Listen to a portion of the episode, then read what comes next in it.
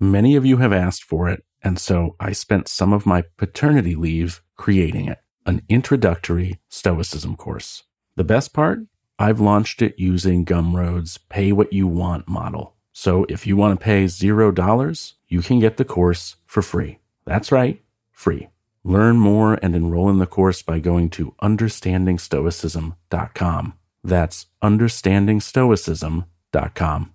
I have used a lot of commerce platforms in the past. By far, the most robust is Shopify. No matter how complex your business needs and no matter how large your business grows, Shopify can handle it. And they do handle it for brands like Rothy's, Ruggable, Allbirds, Knox, Magnolia, Brooklinen, Glossier, and Cotton, to name a few. You may already use another e commerce platform and you may be super unhappy with it, but you've already put a lot of work into it and migrating to Shopify could seem impossible. But I'm here to tell you that it is quite easy. When I migrated to Shopify back in 2022, their apps and tools meant I just had to make a few clicks and everything was ported over as if by magic. Shopify also lets you design your storefront however you like, which from personal experience I know isn't the case for many other commerce platforms out there. All these features and all this control can result in more sales more often. So stop leaving sales on the table. Switch your business to Shopify today and discover why millions trust Shopify as their all in one commerce platform to build, grow, and run their businesses. Sign up today for your $1 per month trial at shopify.com forward slash practical, all lowercase. That's one month for just $1 at shopify.com forward slash practical. Shopify.com forward slash practical.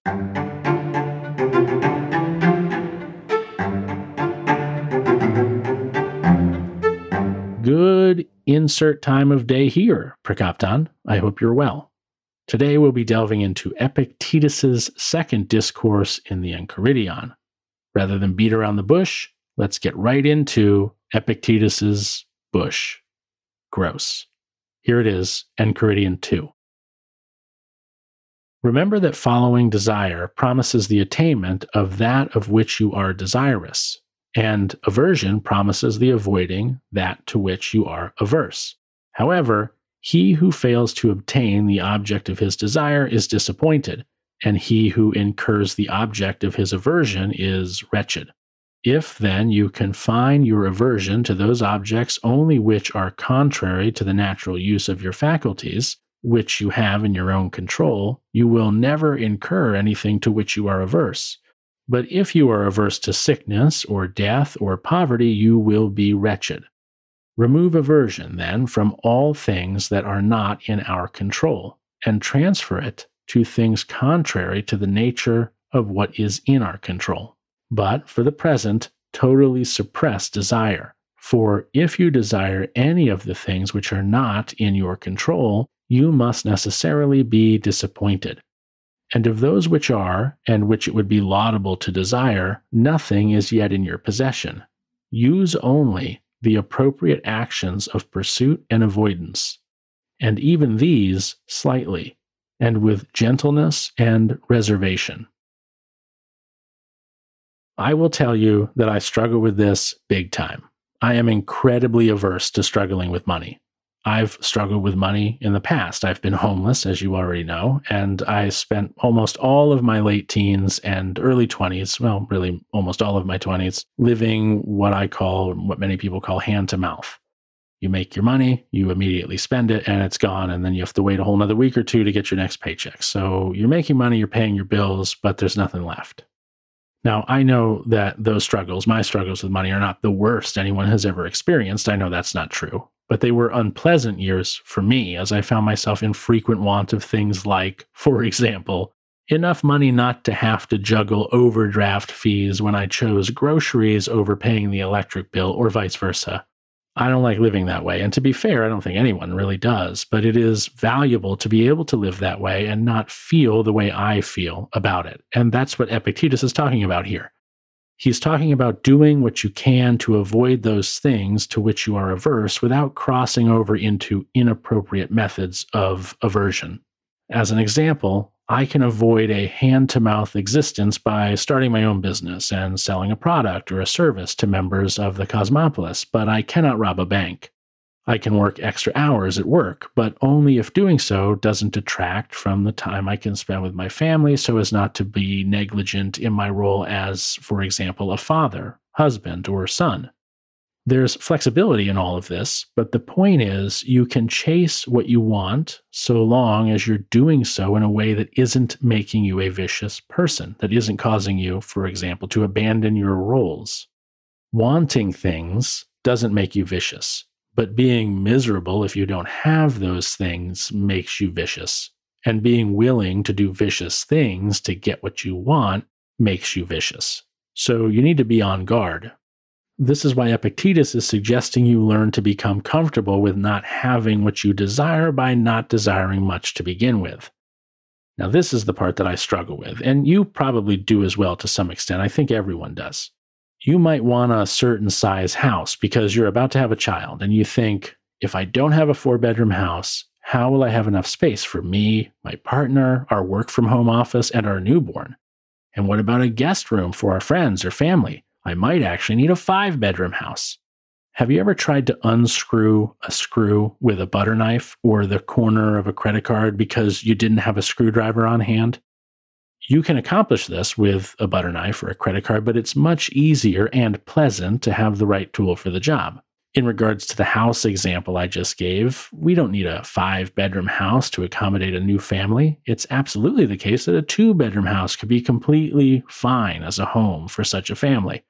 But there's no denying that a five bedroom house would make things a little easier and less physically cramped and so more pleasant. So, how does a Stoic approach that? Not by not wanting the five bedroom house. That's not a practical thing to expect of someone, I don't think. Of course, we would prefer the things that make for a more pleasant experience in life. And it isn't unstoic to have those things or to possess those things or to try to possess those things. Instead, we can accomplish this by giving ourselves up to the truth that part of wanting is avoiding the outcome of not having. With this understanding, you can explore what not having means, and you can ask yourself how bad not having actually is. You can reason yourself by doing this into a state where whether you have what you desire or not, you have what you absolutely require. Of course, this is harder and harder the less and less you have, and we can't ignore that if all you have is a cardboard box under a bridge, it's going to be far harder to truly believe you have enough. But the truth is, sleeping outside in nature and using nature to survive is, in terms of virtue and from the Stoic perspective, all you truly need. That is, of course, a hard pill to swallow, right? It's almost like I'm saying homeless people should stop complaining. They have everything they need. Who cares if they want a home to call their own? That is not what I'm saying, absolutely not what I'm saying. But if we're not careful in how we think about this sort of thing, we could become vicious by having a lack of compassion or sympathy for others' suffering and our own discomfort in life. So we can have desires and we can chase them, but only if we've made peace with the reality that results if we fail to obtain what we desire, and only if we chase those desires without becoming vicious. We can also have aversions, and we can move to avoid them, but only if we've made peace with the reality that results if we fail to avoid them, and only if we avoid them without becoming vicious.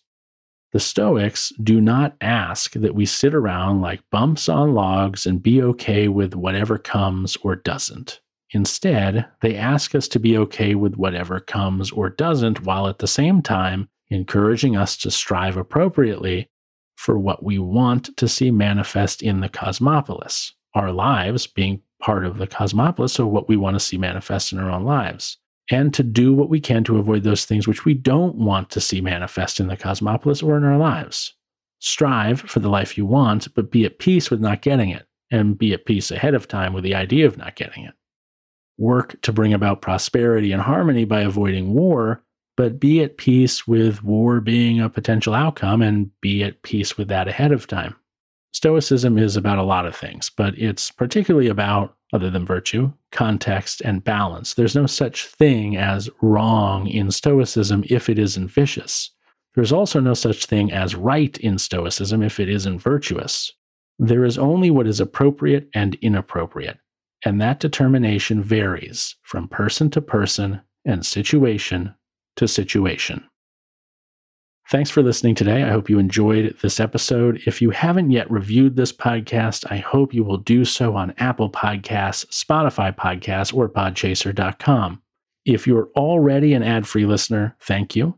If you're not and you would like to become one, please go to stoicismpod.com forward slash members to learn more and sign up.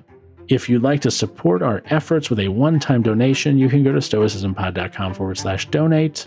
And we appreciate everything you do to make this show a continued success and to keep us producing it. You're helping us to continue to fill the roles we've identified for ourselves. So thank you. And until next time, take care.